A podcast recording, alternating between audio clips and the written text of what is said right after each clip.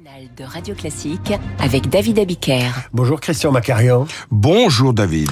La Finlande vient de fermer ses principaux postes frontières avec la Russie. Helsinki accuse Moscou d'une tentative de déstabilisation en laissant passer des migrants pour qu'ils franchissent clandestinement les barrières. L'accusation est-elle fondée?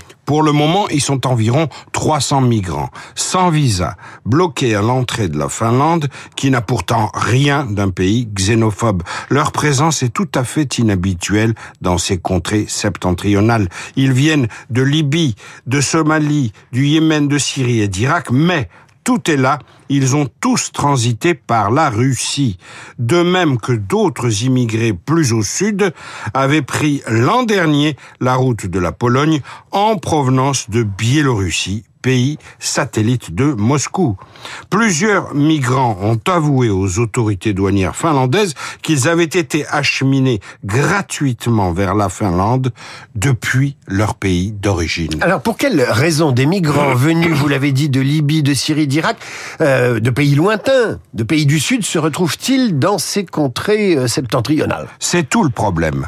Après l'invasion de l'Ukraine et l'adhésion de la Finlande à l'OTAN, Vladimir Poutine avait prévenu il y aura des contre-mesures, avait-il dit. En fait, la Pologne et les trois pays baltes connaissaient une situation comparable à celle de la Finlande depuis plusieurs années.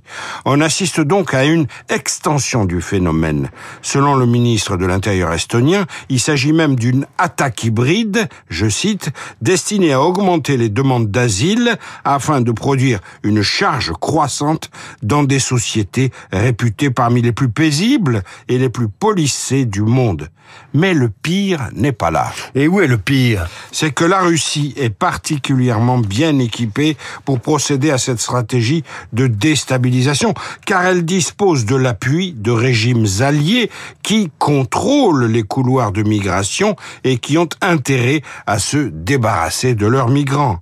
En Algérie, en Libye, au Mali, au Burkina Faso, au Niger, en Centrafrique, les services russes disposent de relais fiables qui coopèrent au destin du maître du Kremlin. Alors puisque l'Europe se sait ciblée, comment peut-elle réagir? La Commission européenne dénonce une instrumentalisation honteuse. Mais selon les règles de l'UE, la Finlande est tout à fait souveraine pour gérer le nouveau défi qui lui est lancé. Helsinki a réagi en dressant un mur de très haute barrière métallique sur environ 200 kilomètres. Pour mémoire, la frontière commune avec la Russie s'étend sur 1340 kilomètres. En matière de malveillance, Poutine a donc encore de la marge. Les flux migratoires, armes de déstabilisation stratégique, peut-être massive un jour. Christian Macarian, chaque jour à 7h40 sur Radio Classique. À suivre le journal imprévisible. À l'occasion de l'examen du projet de loi de programmation du grand âge, Marc Bourreau nous montre comment la société a changé de regard sur nos anciens Radio Classique 7h43.